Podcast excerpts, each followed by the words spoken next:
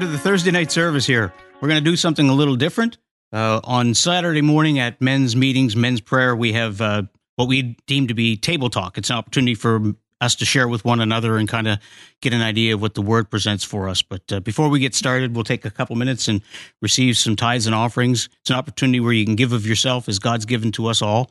And, we're blessed. We live in a blessed nation, and there's really, we get what we sow. So, put in your tithe, put in your time, do your part, and God will bless you. He'll richly bless you. Lord, we thank you for this day. Lord, we thank you for your blessings.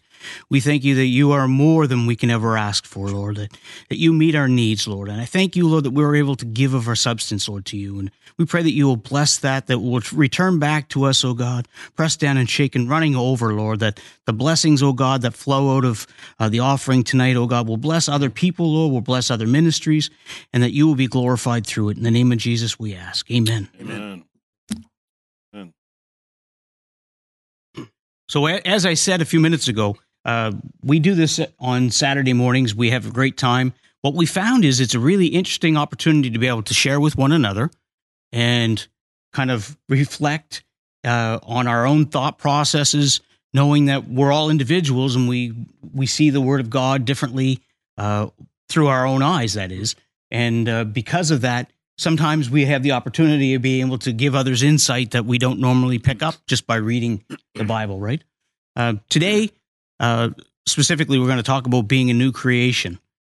And this, I thoroughly believe, is a word from God for the church today. And it's about learning how to become that new creation that God's called us to be. And let's pray before we get started. We'll ask that, pray, Lord, that your hand of blessing would be on this place today, Lord, that as we share your word with one another, Lord, that you would be glorified in it, that somebody's heart will be changed and somebody's life will be changed here today, that there would be a revelation of your goodness, your love for us, that it's never ending. It was there from the beginning of time to today, Lord. And I pray that everyone would see that, Lord, and that they would see that you're more than what they even imagine in their mind, that you're a great living God, and that you're alive today to bless their lives, to bless their homes. I pray that you be glorified in this place today. In the name of Jesus, we ask. Amen. Amen. Amen. So when we get started here, I want to start off with a couple of just scriptures. I've given them to each of the guys, so it'll kind of have a little bit of a flow to it. And it's just to confirm, I guess, where we're going with this. So let's start with Jim. You've got scripture in Romans. Yes. Romans 3:4. Romans 3:4 says, God forbid, yea, let God be true, but every man a liar, as it is written, that thou mightest be justified in thy sayings and mightest overcome when thou art judged. So let God be true, right? Yes. Every man a liar. So yeah. God's word is true. No matter what. It's confirmed, right? We don't, I don't think, is there anybody that has any questions about that? Or is that something that's a factual thing for each of us? For me, it's pretty straightforward. I mean, every day I wake up, I see God in a new element. He's so good to me. He's good in my life. And if you don't see him that way, I'm hoping by the end of this tonight, you will, right? Yeah. I'm going to read this in the Message translation because it just has a different spin on it. It'll hopefully give you a revelation of God. First, I'm going to read 2 to 6. So it's Romans 3:2-6. First, there's the matter of being put in charge of writing down and caring for God's revelation, these holy scriptures. So what if, in the course of doing that, some of those Jews abandoned their post? God didn't abandon them. Do you think their faithlessness cancels out his faithfulness? Not on your life. You can depend on God. He keeps his word even when the whole world is lying through its teeth. Scripture says the same. Your words stand fast and true. Rejection doesn't faze you. But if your wrongdoing only underlines and confirms God's right doing, shouldn't we be commended for helping him out? Yeah. Anyway, isn't that amazing? God's word is true, right? He doesn't lie. So that was the first part. So this is about setting a little bit of a stage for us. John, I think you've got Romans 8, right? 1 to 6? 1 to 6, yeah. I'll read this in the New Living.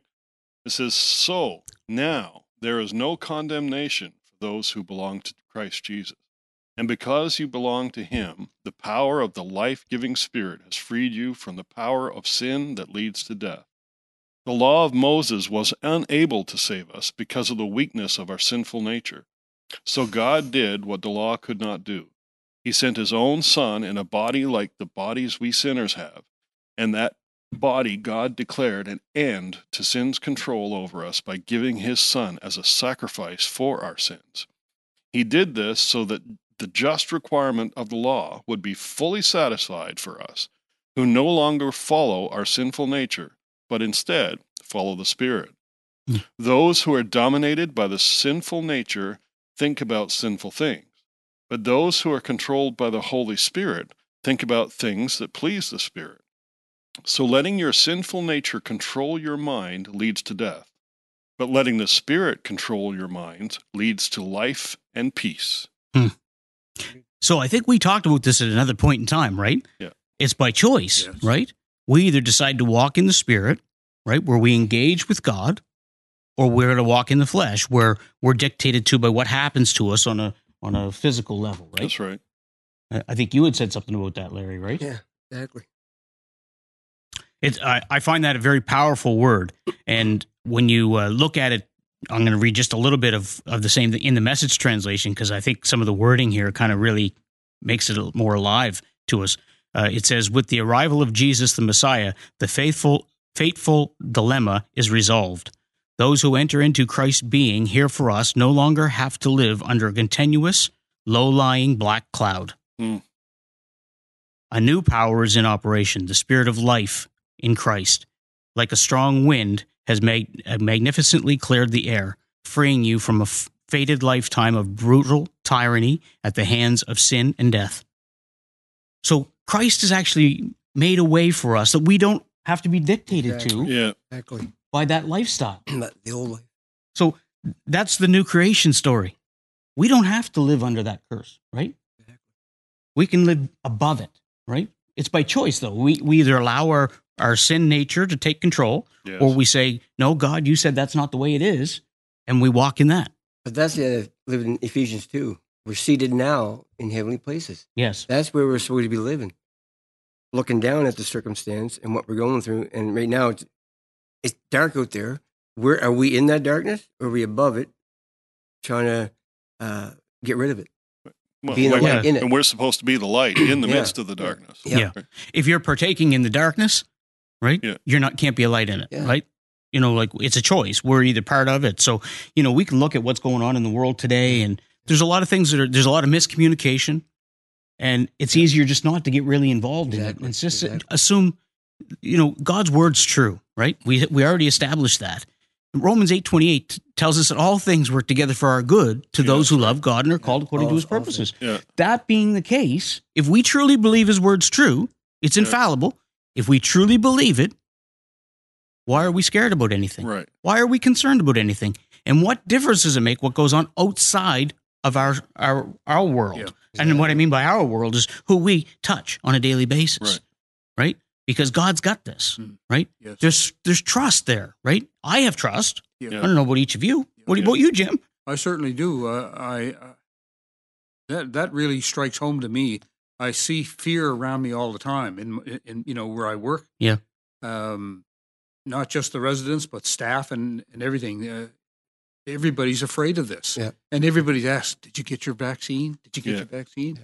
Did you get the first one? Did you get two? Did, you know, and it's all about the vaccine, and it's all about thinking that that's going to be the be-all and end-all. Right. And from what we're seeing, it certainly isn't the be-all and end-all. And so it's sometimes it's difficult to address those things, you know, from our position as Christians, and come up with a word in due season for those people. You know, you don't want to be berating people, and you don't want to make them feel bad, so you have to be careful what you say. So. Well, I think the one thing that really hits home to me, and we've talked about this before, is the fact that God's has spoken to me in my life about how I deal with others that are dealing with things. You know, I don't, until you walk a mile in a man's shoes, you don't really know what he's dealing with. So don't judge people, and don't be concerned about, you know, if someone has a fear because of what they've allowed into their mind that maybe that's justified for them. So right. We can't judge them for it, but we can try to be helpful to them and try to let them see that there's more to this world than what they're seeing. Yeah. Right. Exactly. Well, let them see the peace in you and then, you know, take it from there. I mean, one of the benchmarks of that scripture is that, you know, that we believe in God and believe his word is true and that he's not a liar. If, I mean, fundamentally, we have to believe that, you know, to be born again, because otherwise, what are we believing when we're, you know, saying that we're born again? And if we don't believe God is true, why are we here? Yeah. You know, like it wouldn't make any sense. No. It's everything is contingent.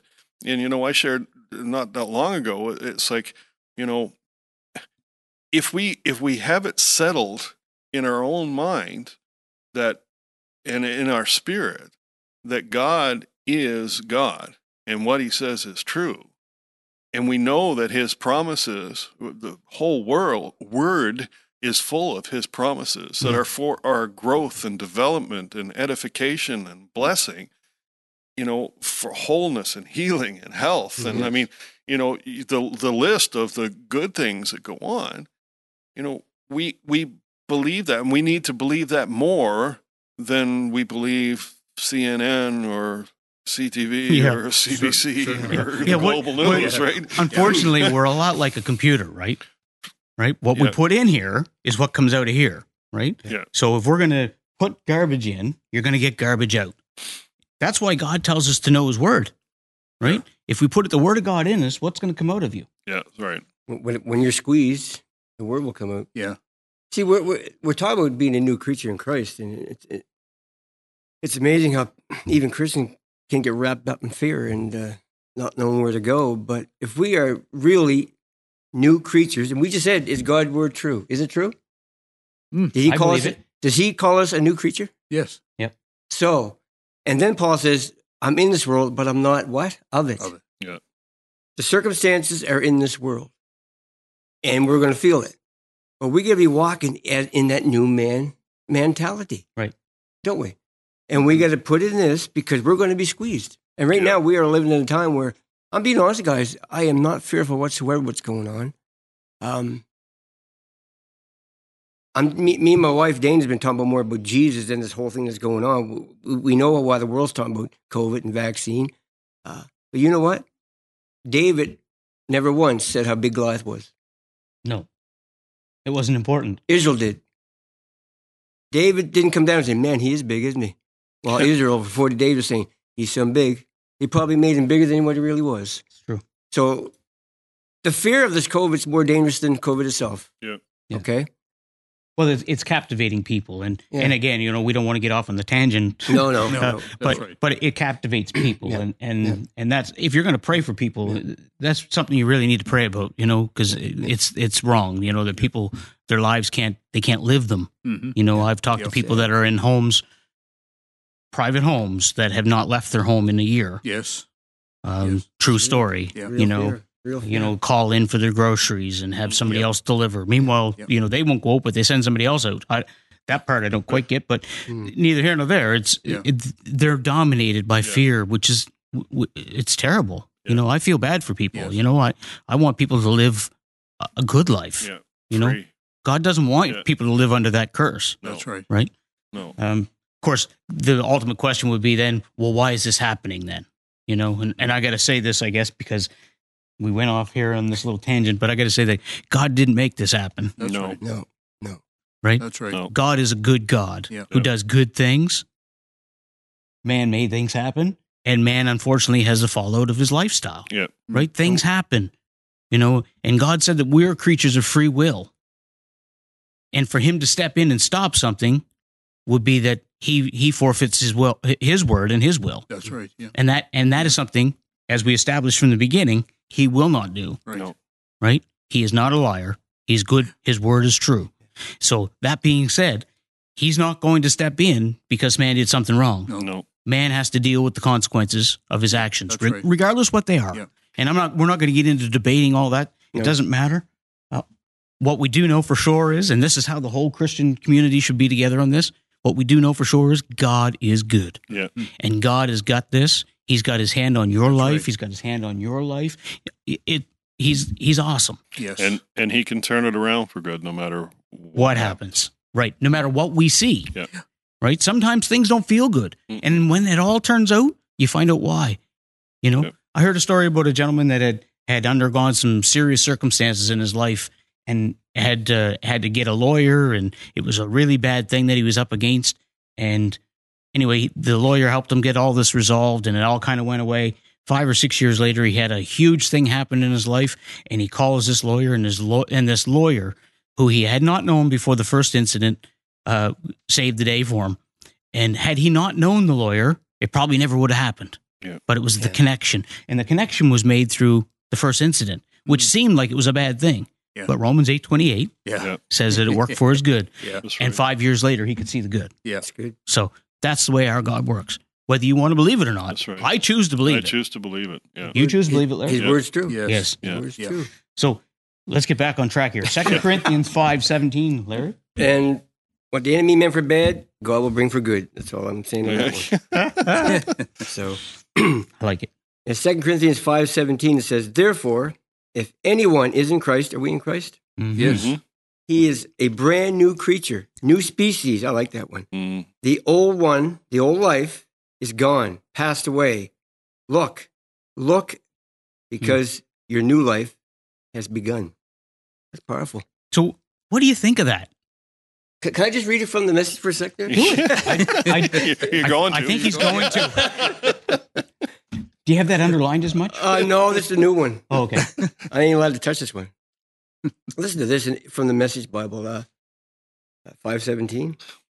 I could have gave it to you on my phone. Oh, I know, but see. I know. Anyway, go ahead. It says, now look, don't look at that old life anymore. Mm.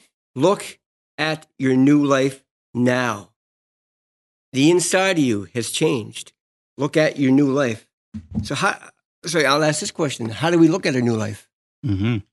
How do we look at this new life? What do we base it on? What's our mirror? I guess what I'm asking. Well, our mirror is supposed to be Jesus. Yeah. Right? Exactly. Right? Oh, well, that's how we're supposed to fashion our life after, you know. And we were talking earlier that old man's still going to be killed daily, doesn't he? Oh, because he wants to control your life. That's the truth. You know, we want to. That's why people want to do this and want to do that, because it's what they want to do instead of, the Bible's pretty clear in telling you that it's not what we want to do. We need to pray the will of the Father be done. That's right. Right? It's not what we want, but His. And when we start to live that, it changes the way we live. It changes the way we give. Changes what we do for other people. You know, be good to people. Yeah. It's not hard, but be good to people. Yeah. I don't always do it. I try. Mm-hmm. Right? And He's constantly reminding me, because sometimes I don't want to be. Yeah. Honestly, I'm just being honest. Yeah. Mm-hmm. That's right. Yeah. You know. Yeah. But God reminds me, test me, try me. I said, be good to somebody. Yes. Right. Yeah. He reminds me all the time. Yeah. See this verses like this destroy that. I don't like the cliche that we're just sinners saved by grace. To me, that tells me I'm not a sinner no more. Yes, right. I mess up. I sin. Yes. But I'm not a sinner anymore. I got saved by grace, but now I got a new life that I got to learn to walk over. All right, you're going to take us right to where we're headed. Come on. Oh, I didn't do it. This happens all the time, right? Yeah. So how is it possible that we can be a sinner saved by grace? Well, I can go swimming and not be a fish. It's true. Yeah. Right? I can park in the garage when I'm not a car. Yeah. So how is it that we can be a new creation? Right. Well, I know what a new creation to me, the Bible says this is my mirror. In 1 John, this is the mirror I look into. Yeah. This is what I look at. This is where I see a new man. And by the way, that new man is Christ. In me, Paul says. The hope of glory. The hope of glory. Right. In me. Yeah. Imitate Him. So do you live your life as a new creation? No, not all the time. Yeah, not all the time. Good time to take a drink of your coffee. Dana's watching this. No, not all the time. Not all the time. She's not going to tell us on you. Okay, hope not. I'll pay her later. Not today. We know that we're not always perfect, but that doesn't mean that we're not striving to be better. That's right. You know, we make mistakes, we fall down, but that's why I'm racing ahead somewhere I've got down here, but that's why God says my mercies are new for you every day. Mm. Yeah. Because we make mistakes. We're people. Yeah. We're people. The reason we put erasers on the ends of pencils is because we anticipate mistakes. Yeah, exactly. Yeah. The reason we have doctors that practice medicine is because they're practicing. Yeah. It's not a perfect science, right? I remember a friend of mine said years back, he said he had 3 children that were all in their teens. And the one boy said, "Dad, that's not fair. You don't even know what it's like." And he goes, "Wait a minute, give me a break. I've never been a dad to 3 teenagers before." And I thought, wow, that's pretty real, isn't it? Yeah. Oh, yeah. Yeah. I'm learning too. Yeah. That's right? So the learning, that's the daily routine. Yeah. You know, are we making it through? It's fine to learn. Did you come out of it and learn? Right? Yeah. You don't want to be the Israelites and go 40 years around the wilderness. No, please. 11-day journey. 11-day journey took 40 years. Mm-hmm. Now that's going around that Christmas tree many, many times. Yeah, yeah, yeah. I don't want to look at my journeys, worship. No, yeah. So I asked you about living as a new creation. The opposite of that, I ask, is, you know, is there somebody out there tonight that's living under the duress or the stress of their past? That's not living as a new creation, because we've all been there. Sure, yeah. I've done it myself. I've lived. I've done it to myself. I've kept myself in the lockup. Mm-hmm. You know, and that's what you do. You know, but go ahead. And we have an accuser. Yes, that is forever throwing our past up in our face. That's right. Well, I'm glad you mentioned that, because we're going there too. Yeah. That is the truth, right? Yeah. You know, what we don't realize when we're in that position is that God, if God intended to forgive us, right, that we have to accept the forgiveness and move forward from there, right? Not get over it. Mm. That's harsh, but move forward. The daily learning. Mm. Yeah. God, help me to be more like you. Help me to think like you think. Help me to see people the way you see people. Yeah. That my heart is right. Yeah. Right? He can overlook a mistake if your heart is right. Yeah. I think that's the key right there. You know, if your heart is right, that's what God looks on the heart. Yeah. So if he sees your heart is right, the rest of it is just fluff. That's good. Especially too, you know, and this just hit me with, as you said that, it's, you know, everything in this world is temporal. Right? It's time bound, but our heart is not. Right. Because it is eternal. So when God looks at our eternal heart, right, he's looking at the, you know, the ultimate end from the beginning, where we're looking at things, you know, in the current circumstance. You know, we mentioned the circumstance earlier, and I keep thinking about the fact that, you know, how are you doing? Oh, pretty good under the circumstances, and the guys that say, "What are you doing under the circumstances?" Yeah, but it's, you know, this is it. We have to remember it's our heart, it's our motive, and God's not limited by our time, because He saw us from the very beginning, right, and He knows the end. Well, the book of Ephesians tells us that He chose you before the foundation of the world. Yeah. So if that doesn't give you a little edge in your step, I mean, if he chose you before you were formed in your mother's womb, he knows what he made. Yeah. I think he knew what we were going to go through. Sure he did. And he also knew he would give us choices or allow us choices. Not that he necessarily gave them to us, but allow us choices. And it's out of those choices that kind of take us on that path that we go. But out of these choices, he did give us a hint. And he quite often gave us an alternative or a way out that we didn't necessarily take. So I'm going to move on. We got to get moving here a little bit, because we're going to get flagged down here. So Galatians 2, I was going to read it in the NIV, and then I'm going to skip right to the message so we can go right along. It says, "What actually took place is this. I tried keeping rules." Sorry, my wife just texted me in the middle of this. "And working my head off to please God. And it didn't work. So I quit being a lawman so that I could be God's man." It's good. Mm. Read that again.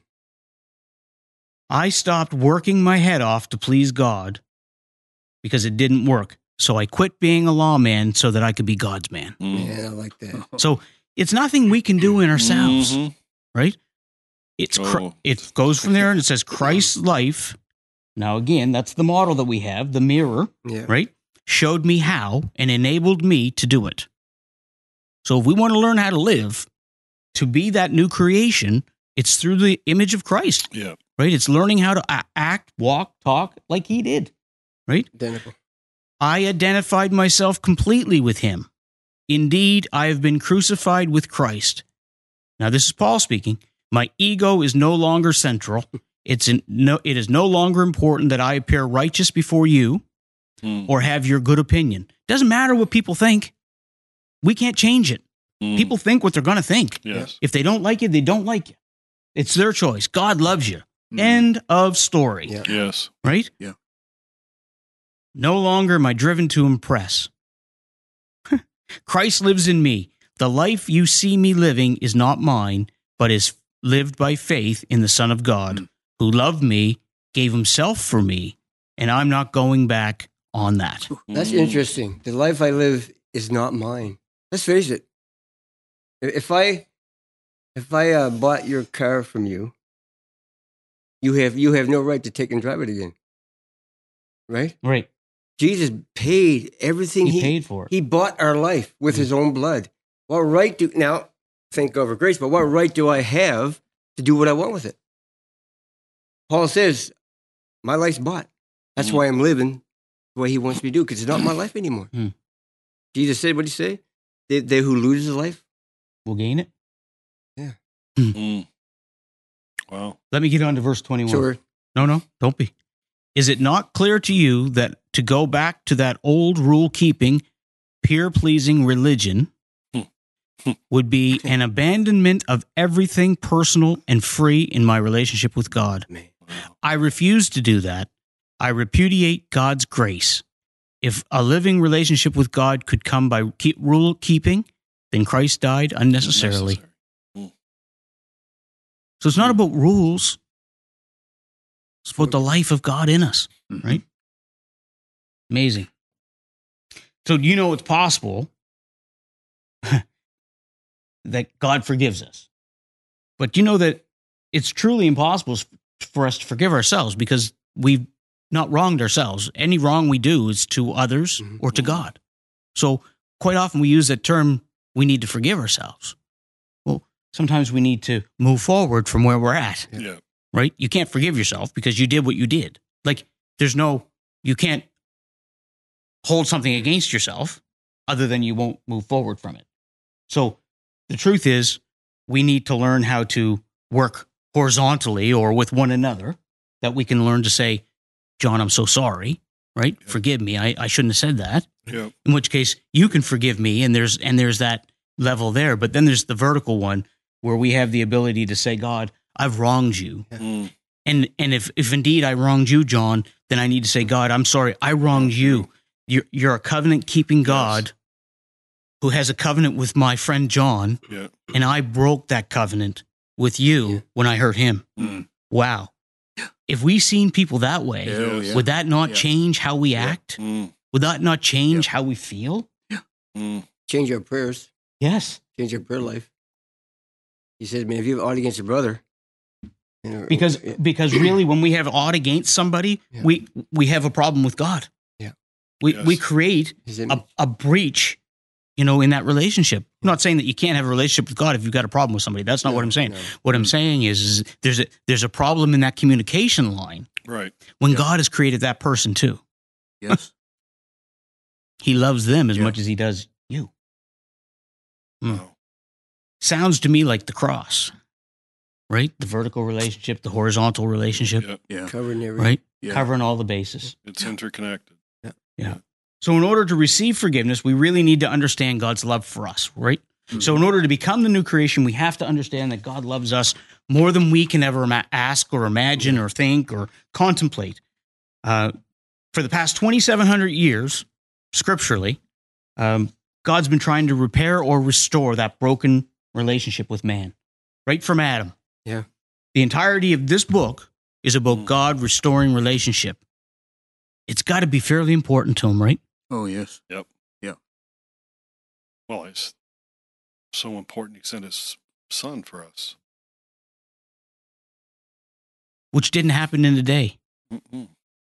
from Isaiah to Jesus was 700 years, right? I'm going to send you help. But there was relationship in there that people, there was lots of people that had great relationships with God through that. It's very interesting, you know, like that God's purpose is to make that relationship with you and I and with himself perfect. It's like what you had said about the scripture in John. We are one with God. Mm-hmm. Well, how is that possible? Because Jesus gave us his spirit, right? Mm. And he is in us. Indeed. One body. So, Jim, I think you've got another scripture there, 1 Peter. Yes, 1 Peter 3:18. For Christ also suffered once for sins, but the just for the unjust, that he might bring us to God, being put to death in the flesh, but made alive by the Spirit. Hmm. The Spirit. See, that's what it comes down to, isn't it? Made alive by the Spirit. Mm-hmm. So it's by the Spirit that we're one with God. Yeah. And that's how we're made alive. That's how we become that new creation. John, you've got John 5. This is Jesus speaking, right? I do. I also have John 8, which I went to first. So let me just go back to John 5 here. So 5:24 says, I tell you the truth. Those who listen to my message and believe in God who sent me have eternal life. They will never be condemned for their sins, but they have already passed from death into life. Hmm. Hmm. Already passed. So there's no condemnation in God. In Jesus, there's none. If we ask his forgiveness, he's faithful to forgive us, right? Yep. It took me to, so when I started digging into this a little bit, it took me to looking at David, because, you know, the Bible tells us in 1 Samuel, I'm not going to turn to it today, but 1 Samuel 13, 14, it says that the Lord sought him, a man, that was David, after his own heart. Mm-hmm.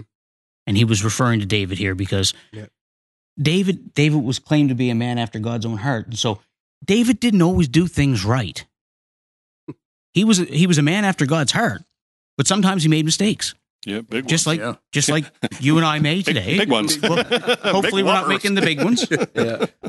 Yeah. But let me tell you, like in Psalm 51, verses 1-4, I'm going to read it. David's crying out. It's a prayer of repentance that David has here. And I'm going to read this, and then I'm going to give you just a quick backstory, because I think it's interesting when it comes to understanding how we can move from where we're at to understanding how to be that new creation, mm-hmm. that God makes it easy for us, right? So having mercy upon me, O God, have mercy upon me, O God, according to your loving kindness, according to the multitude of your tender mercies, blot out my transgressions, wash me thoroughly from my iniquity, and cleanse me from my sin. For I acknowledge my transgressions, and my sin is always before me. Against you, you only, have I sinned, and done this evil in your sight, that you may be found just when you speak and blameless when you judge. Wow. The backstory on this is David had killed Uriah and had an affair with Bathsheba. And I don't think that David was trying to minimize what he had done here when he says, you know, that I sinned against you. What he was trying to say or acknowledge is that there's an order to how God does things. And the order is that he understood that he was in covenant with God and he broke a covenant with God. Mm. That was more important than anything else in his life. Right. And he was very quick, because he had a heart after God, to run there. Right. He recognized very quickly that God was his creator and that he had to make it right with the creator. And it was out of that he was able to establish the forgiveness that he needed. Right? It was out of that he was able to get that a full release in his life, because the Word of God tells us after that he began to sing to the Lord. Yeah. Right? Yes. About God's faithfulness. Yeah.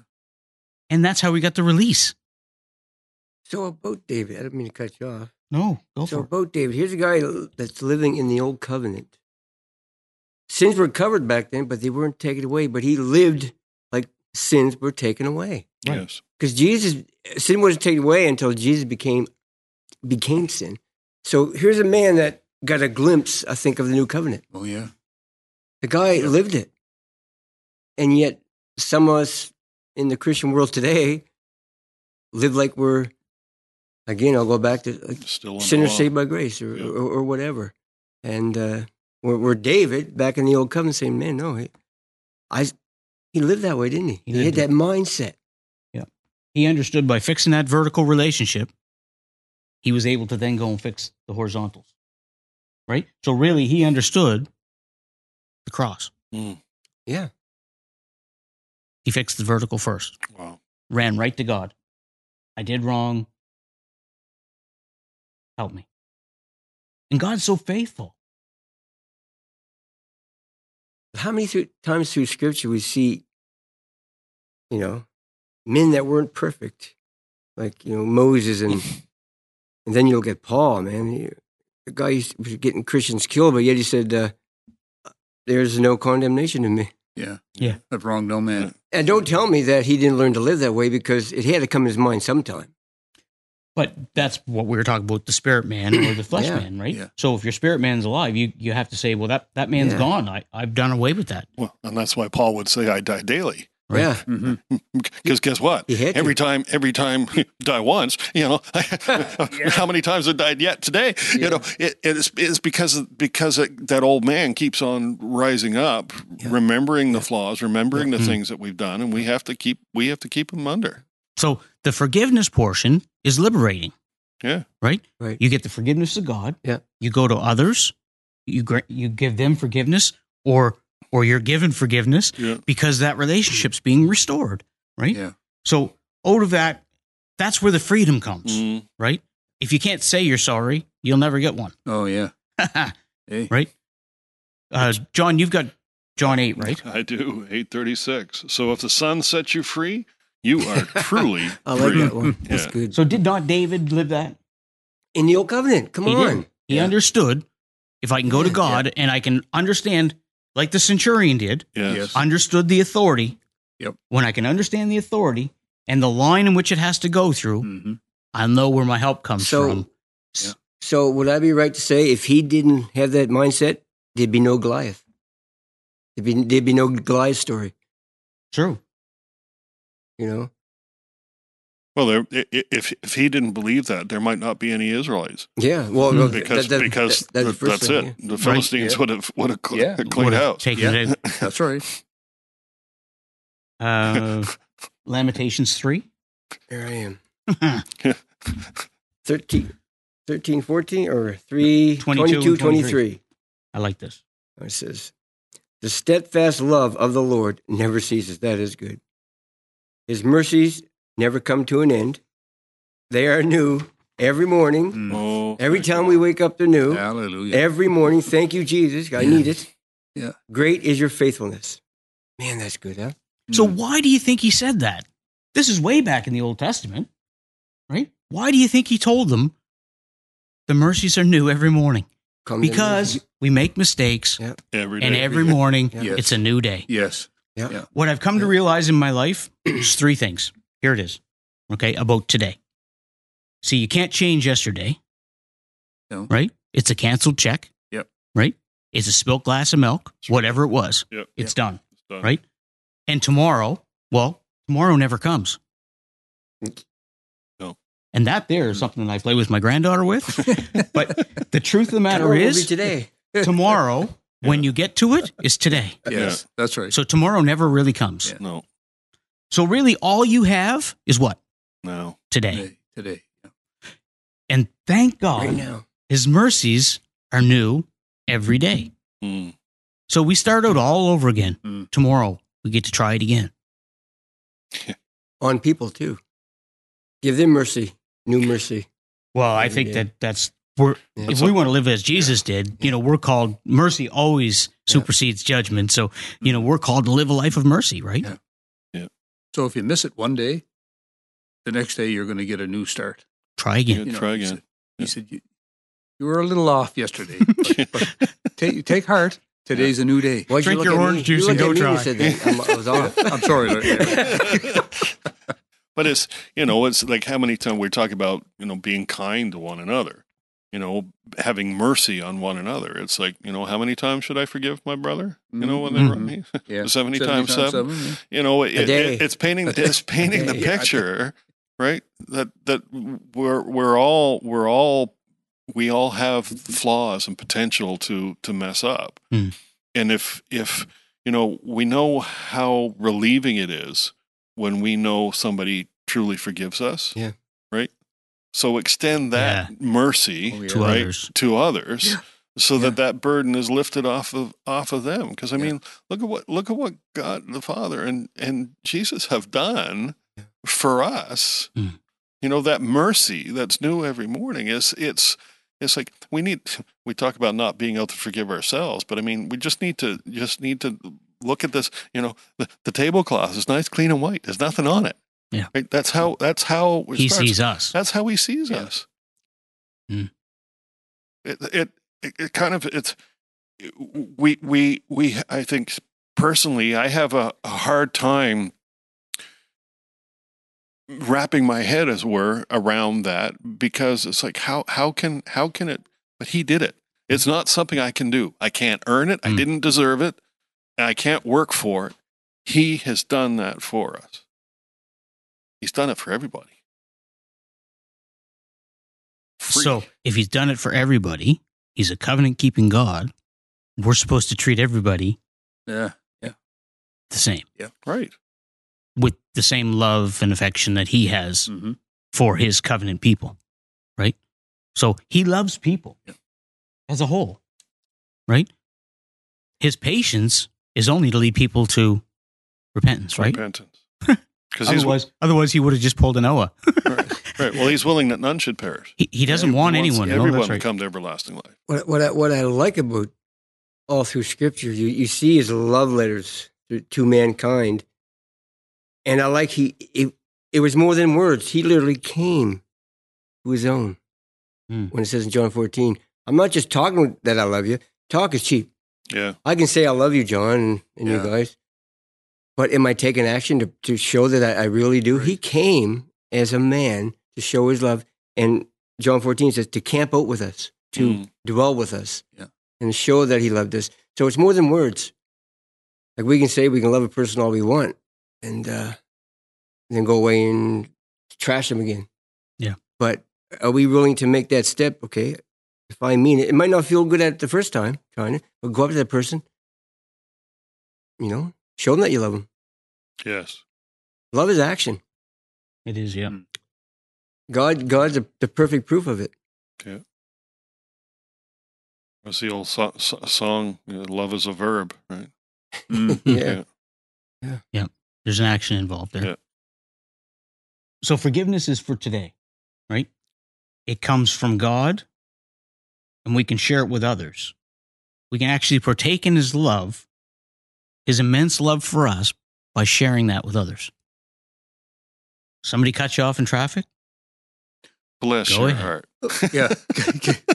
Yeah, that's right. Yeah. I like making it so simple because God showed me it's so simple. The sun comes up, the sun goes down. Trees create oxygen so we can breathe. Mm. Rain waters the earth. The grass grows, the trees grow, crops grow. The tides come in, the tides go out. Clouds roll in, the clouds roll out. The moon comes up, the moon goes down. This stuff all just happens because of God in his magnificence, in his creation. Yeah. He's made it so it all happens. He's looked after our needs before we had need. Genesis 2 or 3 tells us that God gave us everything that we had need of before we had the need. Yeah. So why can't we get over or move forward with our lives to understand how much he loves us, that he can forgive us? And if he's forgiven us, we ought to be able to move ahead and understand how he wants to work through us. Yes. Right? Mm. If we can only grasp the intensity of his love for us, you'll understand that's the new creation. The old man is gone. The new man has come. old things have passed away. Becoming the man or the woman that you're intended to be. Yeah. You know, God didn't intend for us to sit back idly and watch the world fly by. He intended for us to be involved and help people and be kind to people and to pray for our neighbors and to pray for our government that they would be able to do what they're to do, that we could live a life that's pleasing to God. Yes, right. That's what we're to pray. Yeah. Peacefully. That's right. Yeah. And he didn't do what all he did for us to have our heads waiting for him to come back. We prayed every time we get together. Your kingdom come, your will be done on earth. Yeah. As it is in heaven, right? Yeah. So what he's saying there that we said last week in the car the other day, that the simple prayer, what's not going on in heaven, don't let it come on going on down here. Yeah. What is? Like love? Bring it. Bring it. Yeah. Yeah. We make it complicated. We're good at that. Yeah, we like to make it difficult, right? Because we find it too difficult to understand how simple it is. Yeah, yeah, we have to complicate it. Yeah. I made it easy. You can just say, you know, I'm sorry. Yeah, life isn't a Rubik's Cube. You know how to do that? No. Oh, okay. I can't even say it. So, 1 Corinthians 5, and I'm going to read in the Message, so it's verses 6 to 8. Your flip and callous arrogance in these things bothers me. It's Paul talking to the church at Corinthians. You pass it off as a small thing, but it's anything but that. Yeast, too, is a small thing, but it works its way through a whole batch of bread, through the dough pretty fast. So get rid of this yeast. Our true identity is flat and plain. It's not puffed up with the wrong kind of ingredients. The Messiah, our Passover lamb, has already been sacrificed for the Passover meal, and we are the unraised bread part of the feast. So let's live out our part in the feast, not as a raised bread swollen with the yeast of evil, but as flat bread, simple, genuine, unpretentious. Isn't that it? That's the way we're supposed to live our lives, straight up before God. Yeah. You know, not trying to be something you aren't. Right? Being a real person, and more than anything, understanding how he's created us to live, which is as a new creation, to understand that whatever happened before, you can't change it. Rob, can you read, Matthew 11:28? This is Jesus talking. I think it's Matthew 11:28. You want to go to the Message? Yeah, whatever you got there. He's got them all, brother. I know. Yeah. He's quicker than me. I get real books. Real books, eh? Yeah. All right. That means Matthew, you're real old, Larry. You say 11:28? Yeah, I think. Well, let's see. Are you tired? Yeah, here we go. Yeah. We read this the other week. Are you worn out? Burned out on religion? Come to me. Get away with me, and you'll recover your life. I'll show you how to take a real rest. Walk with me and work with me. Watch how I do it. Learn the unforced rhythms of grace. See, grace is easy. My yoke is easy. My burden is light. The new life. I won't lay anything heavy or ill-fitting on you. Keep company with me, and you'll learn to live freely and lightly. The new life, we're just talking about, the new creation. Yeah, that's right. Living that life, right? Finding the fulfillment of your life. Not uptight. Out of sight. Yeah. Downright. Yeah. We won't go there, Oh, dear. Anyway, we want to thank you for coming and joining us here at our little table talk tonight, and we're going to do some more of this. And whether or not they let us do it in an open church or we have to do it in private, we don't know, but we'll soon find out. Lord, we want to thank you for this day, Lord. We thank you for your goodness to us, Lord. We thank you for, once again, enabling us to share your word, Lord, to understand your love for us. Lord, that you came to set a world free from sin, to allow us to live a life, one that is pleasing with you, pleasing to you, Lord, and gracious to others, Lord. I pray that you be glorified in all that we do, and that your hand of blessing would be upon our assembly, and you would touch our pastors and allow them to minister your word, Lord, afresh to these people. In Jesus' name we pray. Amen. We hope this message has encouraged you in your relationship with the Lord. For more information and ministry resources, we invite you to visit our website at www.newcovenantchurch.ca. We look forward to you joining us next time as we continue to live victoriously.